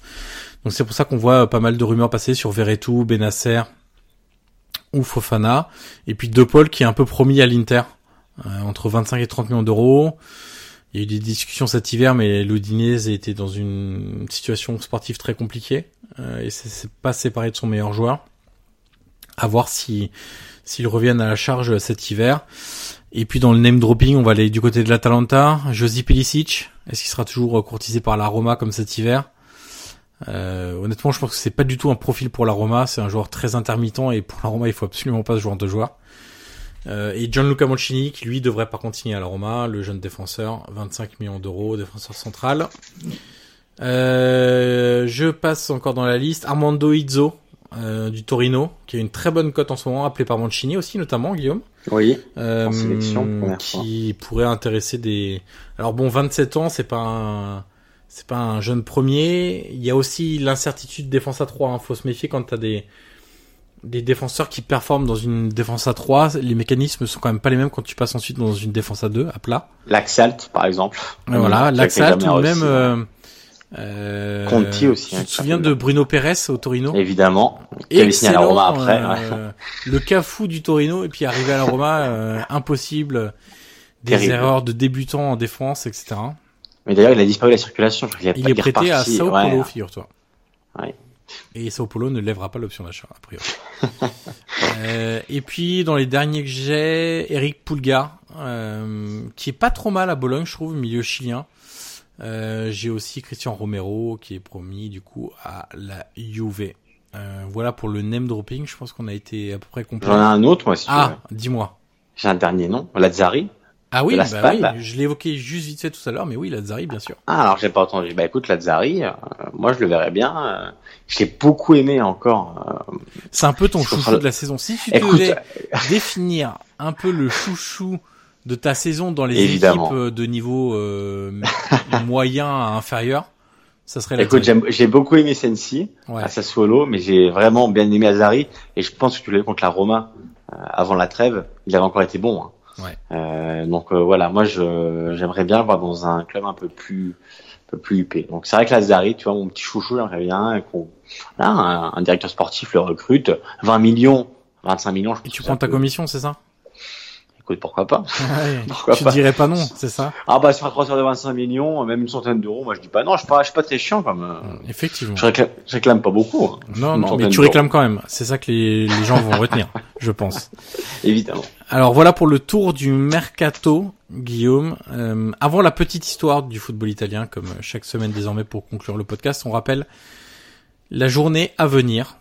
Grosse journée. Grosse journée, très grosse journée, très gros dimanche notamment.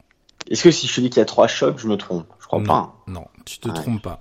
Et surtout, on va commencer par notre match du dimanche midi 30. Tu l'attendais. Avoue que tu t'y attendais. Ben, ben moi c'est mon, c'est mon rendez-vous quotidien. Je démarre mon lundi avec ce rendez-vous euh, du dimanche midi. C'est marrant parce que maintenant des gens sur Twitter nous interpellent directement sur les matchs de midi 30 parce que c'est un peu devenu notre gimmick. Euh, Notre fil rouge de la Voilà, exactement. Donc ce sera par Matalanta. Bon, c'est pas vilain en soi, hein, mais bon, je suis pas sûr que. On va. On a connu pire. Ouais, mais je, bon, je suis pas sûr que qu'en pleine, euh, en plein Vietnam, on soit mort sur euh, sur Parme. et- Dans les salles de cinéma, si. Oui, voilà. Peut-être que dans les prochaines années, grâce au hum, complexe cinématographique euh, chinois, on arrivera à, à vendre des Bologne Cagliari euh, une fortune. Bologne Euh, Calari, je sens que marqué. Hein. C'est ouais, un match qui t'a. Exactement, exactement. Alors euh, vendredi, on a donc Chievo Cagliari. Bon, c'est à peu près le niveau du match du dimanche Oui, euh, midi c'est- 30. C'est pas fou, hein. C'est pas fou. hein. Samedi 15h Udinese et Genoa, 18h Juventus Empoli et le premier choc samedi 20h30 Samp Milan. Dimanche donc midi 30 c'est fait par Atalanta, 15h Roma Napoli. Deuxième gros Ah, choc. oui, oui, oui. 15 heures du coup. Ouais, exactement. Ensuite, Frosinone Spal et Fiorentina Torino pour le multiplex de 15h, toujours. Bologne Sassuolo à 18h. Et enfin, le dernier choc, Inter Lazio. Donc là aussi, encore euh, le troisième contre le sixième. En gros, on a aussi le euh, cinquième contre le deuxième, le troisième contre le sixième et le quatrième contre le neuvième. Donc on a des chocs euh, assez intéressants. Pas de match le lundi. non, bah pour une fois, s'il te plaît. Mais pourquoi il n'y a pas de match de lundi? C'est que la semaine prochaine, il y aura des matchs en milieu de semaine. Et oui, Ah, exact, il y a le, et oui, exact. monsieur eh Maillard oui. Passini. Oui, Il oui, y a oui, le oui, tourno infrasettimanale. Exactement. Et en choc, il n'y a pas vraiment de choc. Je suis en train de regarder, il y aura le match entre les deux plus grosses équipes, entre guillemets, ça reste Roma-Fiorentina. Mais bon, c'est pas non plus... Ah, ça va être encore sympa comme match, hein. Ouais. La Roma a un beau calendrier, en tout cas. Oui, très sympa. Pour une équipe qui Ouais. est en crise, c'est Ouais. pour redonner la confiance, sachant que la semaine d'après tu vas euh, sur la pelouse de la Sampdoria, euh, t'es pas mal. Ils enchaînent Rome, ils enchaînent, pardon, Naples, Fiorentina Fio et Sampdoria. et, et Sampdoria. Voilà. Donc euh, bonne chance à eux. On va ça comme ça. Euh, Guillaume, avant la petite histoire du football italien, rappel euh, habituel, on est sur Deezer, Spotify, Facebook, Twitter, SoundCloud, Google Podcast, iTunes. Bref, partout. On est même sur YouTube. On met les petites histoires du football italien sur YouTube maintenant. Euh, N'hésitez pas à vous abonner à tout ça ou en choisir un. hein. Soyez pas non plus maso. Euh, Mettez-nous des petites étoiles, euh, les 5 étoiles sur iTunes. Ça nous aide à faire remonter dans le flot des des podcasts sport, calcio et PP. Et puis donc on va se quitter avec la petite histoire du football italien qui cette semaine concerne trêve internationale oblige. Il est question d'une équipe amateur ayant battu la Nazionale, alors en pleine préparation de la Coupe du Monde 1994. Guillaume, on se dit donc à la semaine prochaine et tout de suite la petite histoire. La petite histoire de la semaine du podcast Calcio et PP remonte à 1994 le jour où des amateurs ont battu la sélection italienne. Nous sommes en avril 1994. Il ne manque que deux mois et demi avant l'entrée en compétition de l'Italie à la Coupe du Monde 94. Le premier match doit se dérouler le 18 juin au Giant Stadium de New York contre l'Irlande de Jack Charlton. Arrigo Sacchi, le sélectionneur italien, organise un stage à Coverciano début avril pour passer en revue son effectif avant de faire sa liste de joueurs convoqués pour la compétition. Lors du dernier jour de ce stage, Sacchi a organisé un petit match amical contre une équipe toscane, Ponte d'Era. Il s'agit d'une équipe amateur. Le club évolue en Série C2, la quatrième division italienne. Il joue un football un peu primaire, avec de longs ballons des défenseurs aux attaquants, une certaine mise en bouche avant d'affronter la Norvège en phase de groupe aux États-Unis. Pontedera n'est qu'un sparring partner pour une dernière mise en jambe et régler les derniers détails tactiques. Ce match doit être une simple formalité entre des amateurs et les meilleurs joueurs italiens du moment, de Maldini à Baresi, en passant par Donadoni, Beppe Signori et Roberto Baggio. Daniele Allori était défenseur dans l'équipe de Pontedera et il se souvient de ce match. On jouait avec une défense à 4, un milieu en diamant et deux attaquants, précise-t-il. Je me souviens que l'entraîneur m'avait dit que si Baggio échappait au milieu de terrain, c'était à moi de le marquer. J'ai répondu par un rire, et tous mes coéquipiers également. Baggio était d'un tout autre calibre que les joueurs que j'avais l'habitude de marquer en série C2. Le match commence dans la stupeur générale.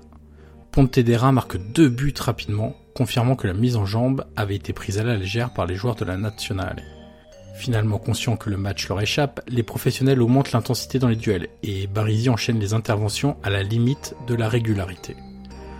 En deuxième période, mené de deux buts, Saki fait rentrer Kaziragi et Massaro, deux attaquants, pour refaire son retard et enfin essayer de percer le coffre-fort. Kaziragi entre avec un état d'esprit, disons, limite, voire même très limite.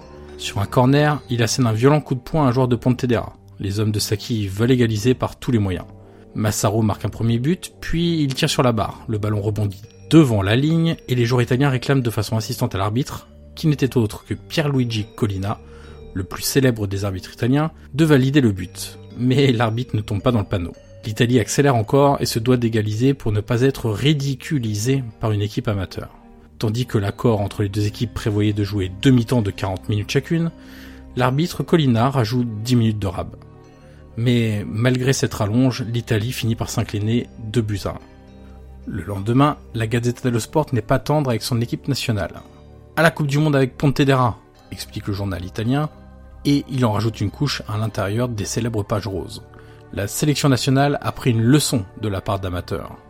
Après cette victoire, les joueurs de Pontedera connaissent leur cadre de gloire. Ils sont invités dans la célèbre émission de foot Domenica Sportiva et sont accueillis dans leur ville comme des héros à l'inverse des joueurs italiens, très critiqués par la presse et par les tifosi. Interviewé à la télévision à la fin du match, Arrigo Sacchi explique que c'est le moment le plus difficile de sa carrière. Cette contre-performance n'empêchera pas l'Italie de réaliser une très belle Coupe du Monde et d'atteindre la finale, finalement perdue au tir au but face au Brésil. Et plus personne n'entendra parler de cette petite équipe de Pontedera.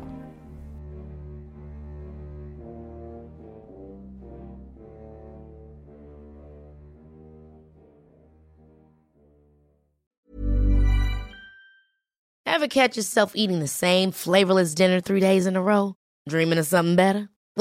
HelloFresh is your guilt-free dream come true, baby. It's me, Kiki Palmer. Let's wake up those taste buds with hot, juicy pecan-crusted chicken or garlic butter shrimp scampi. Mm. Hello Fresh. Stop dreaming of all the delicious possibilities and dig in at HelloFresh.com. Let's get this dinner party started.